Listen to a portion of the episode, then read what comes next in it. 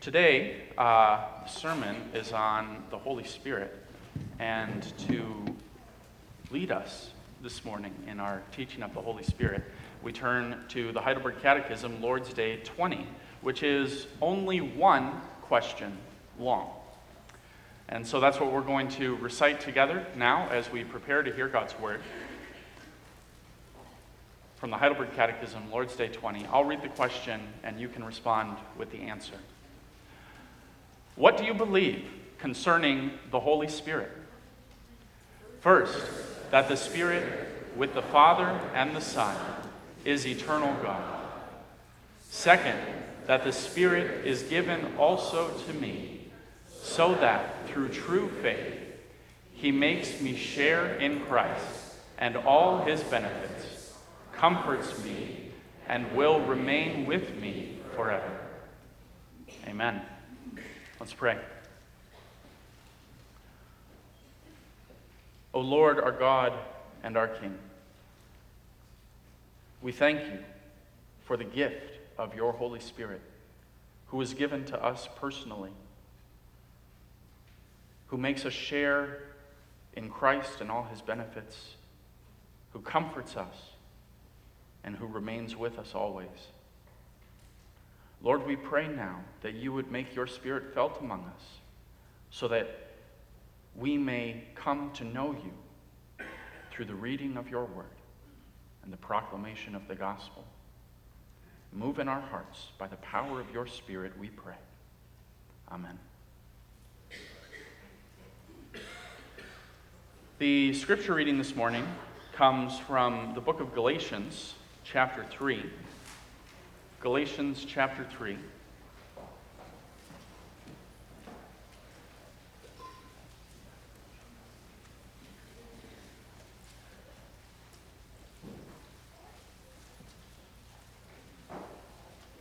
And we're going to be reading from verse 23 to chapter 4, verse 7.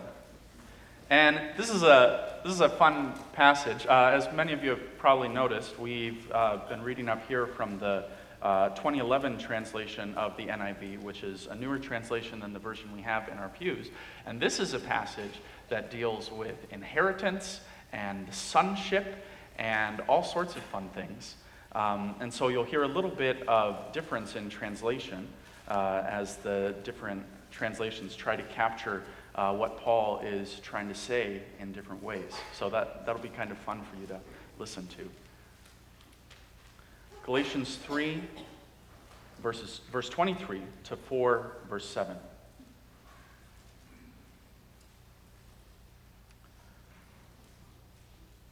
Oh, sorry, verse 26. 3 verse 26. We're starting at 26.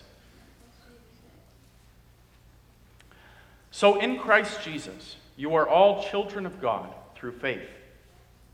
For all of you who were baptized into Christ have clothed yourselves with Christ.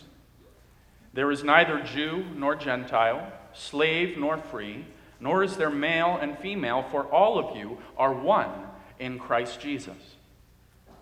If you belong to Christ, then you are Abraham's seed and heirs according to the promise.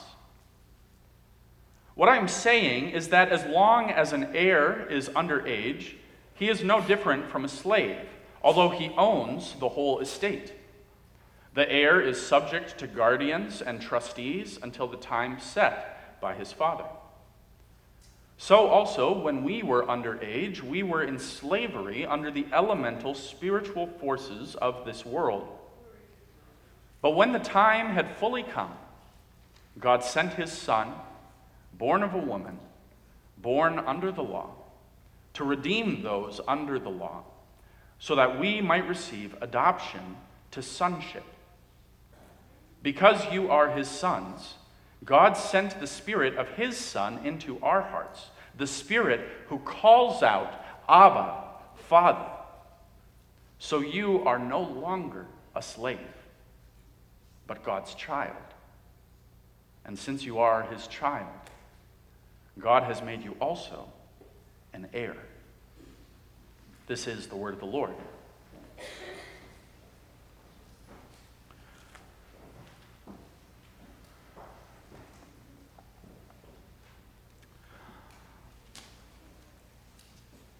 Sisters and brothers in our Lord Jesus Christ, over the course of this summer, we've been working our way through the Apostles' Creed, this basic statement of what we believe as Christians, and we've been using the Heidelberg Catechism throughout the summer as our guide to what the Creed teaches us about the God who we worship. And so, following the Creed, we've been exploring the three persons of the Trinity in succession Father, Son, and Holy Spirit. We began this series back already in May by looking at God the Father and our creation. And then we turned to God the Son and our deliverance. And now, for the rest of the series, we turn to God the Holy Spirit and our sanctification. And you might be thinking that the Holy Spirit gets the short shrift in this deal. After all, today we look at the question what do you believe concerning the Holy Spirit? End of sentence. And next Sunday, we'll move right along to the, the, what we believe about the church and the communion of saints and the forgiveness of sins. And so it looks like there's just one question about God the Holy Spirit after, like, what, like uh, 24 questions and answers about God the Son. It seems a little bit unfair I think. That God the Son gets 24 questions and answers, and God the Holy Spirit only gets one. But the truth of the matter is that this isn't really the case. The Catechism only has one question that's explicitly about the Holy Spirit, just like the uh, Apostles' Creed only has one line that's explicitly about the Holy Spirit. But teachings about the Spirit run the whole way through the Catechism. From the very first question, when we confess that Christ, by his Holy Spirit, assures me of eternal life and makes me wholeheartedly willing and ready from now on to live for him, we've seen the Spirit at work in the background, behind the scenes, so to speak. And we've already received explicit teachings about the Holy Spirit in this series already in question and answers 27, 31, 32, 35, 47, 49, and 51. And implicitly, those are the explicit teachings about the Holy Spirit. And implicitly, we've seen the Spirit at work uh, in the work of creation and election and providence, redemption, deliverance, justification, adoption, perseverance, and the justice of God. And so we, when we get to this question and answer about the Holy Spirit, so much has already been said about the Spirit that the writers of the Catechism don't feel the need for more than one question about the Spirit and just include the most important items. First, that the Holy Spirit is true and eternal God, together with the Father and the Son. And second, that the Holy Spirit is given to us personally by Jesus Christ. And by true faith, the Spirit makes us share in Christ and his blessings. The Spirit comforts us, and the Spirit remains with us forever. And that's all that we need to know, the Catechism tells us. But there's really more to it than that, even. Because after explaining what, what we believe about the person of God the Holy Spirit, in this question and answer, the Catechism moves on to what we call the external works of the Spirit. And so everything that follows the Holy Catholic Church, the communion of saints, the forgiveness of sins, the resurrection of the body, the life everlasting all of these can be understood as the work of God the Holy Spirit. So, the rest of the creed, the Catechism tells us, is about God the Holy Spirit. In fact, a lot of people who study the Catechism argue that the section on God the Holy Spirit really extends to the next section on the sacraments, since it's the Holy Spirit that makes the sacraments of baptism and the Lord's Supper effective for us. And even beyond that, the, the section on the Holy Spirit, they say, really extends to the entire last bit of the catechism on our response of gratitude because the Holy Spirit inspires our prayers and the Holy Spirit inspires our obedience to God's word. So, if we understand it this way, really about two thirds of the Heidelberg Catechism is on God the Holy Spirit. And that's an important thing, I think, because what we believe about God the Holy Spirit can easily kind of go off the rails. The third person of the Trinity is probably the most mysterious person of the Trinity. The biblical word for spirit in both the Greek and the Hebrew is the same as the word for breath or wind. God the breath, God the wind, God the spirit. The, the Greek word pneuma and the Hebrew word ruach both mean the same thing. They both mean wind. Uh, and so this sometimes actually makes translations a little bit difficult because, like in the passage from Ezekiel that we read, uh, the, the translators translated prophesied to the breath, but it could be prophesied to the spirit or prophesied to the wind. Uh, and same in the Genesis 1 passage that the Spirit of God was hovering over the waters, the breath of God was hovering over the waters. This sometimes makes translation difficult, but this is the biblical analogy that we're taught for how to think about God the Holy Spirit. In John chapter 3, uh, Jesus is having a conversation with the Pharisee Nicodemus about, uh, about um, what it means to be born again. And Jesus says to him, The wind blows wherever it pleases. That's the same word, pneuma. The wind blows wherever it pleases. You hear its sound, but you can't tell where it comes from or where it's going. The King James, I love it. The King James uses whithersoever and whencesoever. Uh, you cannot tell uh, whencesoever it cometh or, or whithersoever it goeth. Uh, and so it is with everyone born of the Spirit. What Jesus teaches Nicodemus here is that the movement of the Spirit is mysterious. But we can't fall into the trap of ancient heresies and some modern sects of believing that the Spirit is not actually a person. It's easy for us, I think. It's easy for a lot of people, and this is why it's such a, such a problematic heresy. Uh, it's easy for us to think of the Holy Spirit as this kind of life force or this cosmic energy that like flows out of God, uh, or the, the, the relationship of love that exists between the Father and the Son. But the Bible teaches us something different. The Bible teaches us that the Holy Spirit is a person of the Trinity, a person of the Godhead. And this is why the Catechism uses the pronoun he to describe the Holy Spirit rather than the pronoun it, even though the Greek word is not masculine or feminine, it's neuter, um, which we don't have in English, of course. But the point is that the Holy Spirit of God is a person, not a force or an energy or good vibes or anything like that. And the Bible talks about the Holy Spirit in a personal way, too. The Holy Spirit does things that only a person can do, and the Holy Spirit does things that only God can do. The Holy Spirit gives us the gift of faith. The Holy Spirit gives us spiritual gifts. The Holy Spirit determines who to bless with what spiritual gifts. The Holy Spirit receives our worship, inspires our prayers, is grieved by our sin, and protects us from temptation. The Holy Spirit can be blasphemed. The Holy Spirit is called Lord and God, and so together with the Father and the Son, we worship him as God. And the reason that this is important is because of what the Catechism teaches us in the next sentence that the Holy Spirit has been given to me personally. Has been given to me personally so that by true faith, he makes me share in Christ and all his blessings, comforts me, and remains with me forever. The Holy Spirit has been given to me personally, so that by true faith he makes me share in Christ and all his blessings, comforts me, and remains with me forever. When we started out this series all the way back in May, we started out by talking about faith.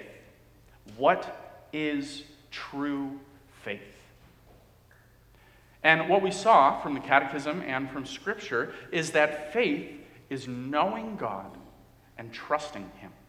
Knowledge and trust. That's what faith is. It's not about understanding doctrine. It's not about unraveling the mysteries of God. It's not about reading the Bible cover to cover. To have faith means to know God personally and to trust Him completely. But what does it mean to know God personally? I remember when I moved from the Dominican to Houston, Texas back in 2001.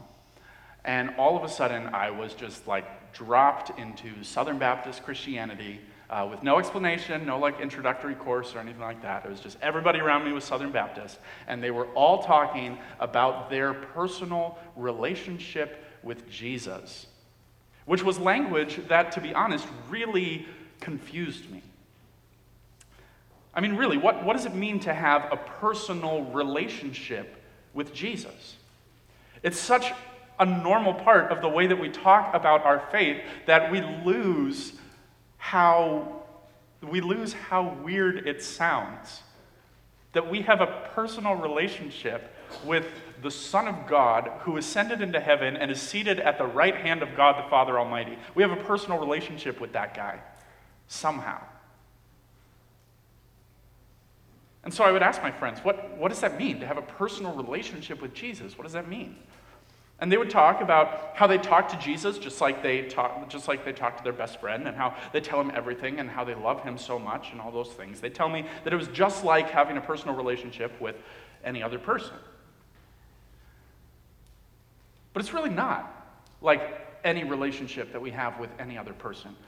No matter how much we say it, having a personal relationship with God is not anything like having a personal relationship with another person. I mean, like, when, when, when we talk about Jesus being our friend, that friendship is nothing like the personal friendships that we have with other people. Think about it. What is it that makes a relationship personal? When you say, I have a personal relationship with Pastor John, or I have a personal relationship to my sister, I have a personal relationship to my brother, what do you mean by that? It probably means you have conversations with them, especially face to face conversations. When you're telling them something important, you watch their face to make sure that they're getting it. You wait for them to ask you questions to make sure that they understand you. If they're not really paying attention, you like snap in their face and say, Hey, this is important. Listen to me. You do things together. You go bike riding or go on walks. You go out to eat. You watch movies together. You do hobbies. You ask them about their family and their school and their job and their life and their health and their faith. And they ask you about your family and your school and your job and your health and your faith. And that's not quite what a personal relationship with God is like, is it? And when people pretend that that's what their relationship with God is like, it's kind of weird. Like, like me and God go bike riding through the woods and talk about our hobbies. But personal relationship is the language that the Bible uses to describe our relationship with God, and that's why the Catechism picks up on it here. Scripture teaches us that we have a personal relationship with God. Even though our personal relationship with God is radically different than any other personal relationship that we have, it's still personal. And this is the biblical teaching that the Catechism tries to explain to us here. As Andy Kuyvenhoven explains, knowing God is the highest good that we can experience in this life. And God exists as Father, Son, and Holy Spirit. And so we know Him as Father, Son, and Holy Spirit. But the only way to the Father is through the Son. And the only way we come to know the Son is by the Spirit, who gives us life and who is given to us by Christ and who lives inside of us.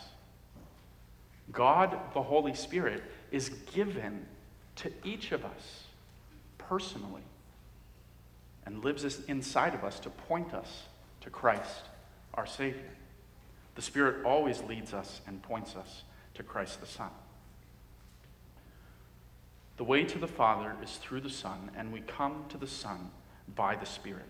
We know God as triune, as three in one, which means that our relationship with God has more dimensions than our relationship with our best friend or with our mother or with our spouse. We know God as the God above us, as the sovereign creator and lawgiver who is the source of all good. We know God as God within, God with us the anointed Messiah of God who lived and died and was raised from the dead as a human being. And finally, we know God as God in us, as the Spirit of God who dwells in our hearts. We have some ambient music going on here to, to fill the mood. We know God as God in us, the God who lives inside of us, who dwells within our hearts, the presence of God who is with us always, protecting us from sin, guiding us in righteousness, inspiring our prayers and our service, giving us the gifts and the blessings of Christ, and renewing us day by day in resurrection life. One of the key themes in the Bible and in our confessions is what we call the inner testimony of the Holy Spirit. This idea that the, the spiritual feeling of assurance and comfort that we have comes from the Holy Spirit, who is God. That our comfort, our assurance, our, the, the way that we know that we belong to God comes from the Holy Spirit inside of us speaking to us and assuring us that everything that God says in His Word is true. And this is what the Catechism is getting at in the second half of this answer here. By true faith, by knowing and by trusting God, the Holy Spirit makes us share in Christ. The Holy Spirit comforts us, and the Holy Spirit remains with us forever. These three benefits participation in Christ, comfort, and presence these are the three things that the Spirit offers us. And these are the three things that I think uh, are explained really well by Paul, this passage from Paul's letter to the Galatians that we read this morning. In this passage, Paul is encouraging the Galatian Christians not to live as slaves of the law. Because there were these leaders in the Galatian church who were trying to get the, new, the newly converted Greek Christians to conform in every way to Old Testament law and practice. And this included things like circumcision and dietary laws, not eating pork, um, purity laws, not mixing uh, different cloths and stuff like that.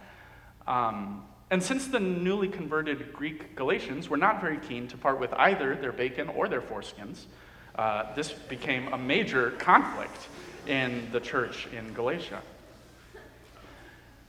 And so there's these two big questions that come up, and these two big questions that Paul addresses. First, if we're saved by Christ alone, what's the point of the Old Testament law? And second, if we don't have to follow the Old Testament law anymore, how do we know that we're saved? This was a really big deal because for Jewish believers in the time of Christ, assurance of salvation came through observance of the law. How do you know that you're saved? How do you know that you're in the people of God? Well, for a Jewish believer in the first century, that was an easy answer. You make your sacrifices and you say your prayers and you celebrate the feasts and you stay pure. Then you know that God is pleased with you. But when you take that away, when everything is accomplished by Christ, then how do you know that salvation includes you? And Paul deals with this in a very interesting way, using this language of adoption and inheritance. And he uses the language of sonship in the Greek because in the Roman Empire, only males could inherit wealth and property. And so that's why in this newer translation, the translators use the word heir rather than son, because that's what Paul is trying to convey that the inheritance is passing from God the Father to us in Christ. Paul explains to the Galatian Christians that the Old Testament law was kind of like a guardian, like a nanny uh, the law took care of God's people until the time came for them to step into adulthood. But now that Christ has come, the practices of the ceremonial law, the purity laws and the dietary laws and the festivals and sacrifices, all these things, they aren't good anymore because the ceremonial purpose that they served has been fulfilled. The Old Testament ceremonial law intended to point people to Christ. And, that, and now that Christ is here, the Old Testament ceremonial law has fulfilled its purpose. But that still leaves the Galatian Christians with this question. If we don't measure our salvation by observing the law, what do we measure it by? And Paul says we measure it by the Spirit. The Spirit makes us know God in Christ. The Spirit makes us participate in the promises of, of God in Christ. The Spirit adopts us as children of God in Christ. The Spirit gives us the fruit of belonging in Christ. And these benefits, Paul says, are what assure us of our salvation. These benefits give us the strength that we need to stand firm and to boldly live lives of holiness and live out God's sacrificial love for us in this world. When we see that the Spirit is producing fruit in us, when we know that the Spirit is constantly present with us, when we trust that God eternal has been given to us, personally. We can live with boldness, the way that Pastor Carl talked about last Sunday, living with this future orientation, living with this hope and this eager expectation that Christ will come again and set everything right. And this is what's so inspiring about the speeches of people like Martin Luther King Jr. His, his I Have a Dream speech and his On the Mountaintop speech, they're both speeches about the vision of the future that God has given him. A future without hatred, a future without fear, a future without violence or war, a vision of the future that was a great threat to the powers of this world. But MLK was able to declare this future in the fearless voice of prophecy because he knew that God had been given to him personally. And he saw that fruit in his life. And this is true in our lives too. We know that we are saved because we belong to God in Christ. And we know that we belong to God in Christ because the Spirit bears fruit in our lives. By faith, the Holy Spirit makes us share in Christ and all his blessings. By faith, the Holy Spirit comforts us. By faith, the Holy Spirit remains with us forever. Eternal God remains with us, in us.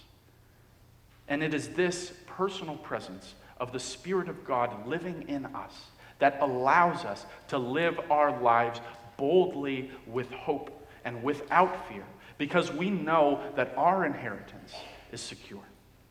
The Holy Spirit unites us to God in Christ. And as we'll see next Sunday, the Holy Spirit also unites us to each other in Christ. The Holy Spirit comforts us in good times and bad. The Holy Spirit is a constant reminder to us that God is with us and will be with us forever. In the name of the Father, the Son, and the Holy Spirit, and all God's people said,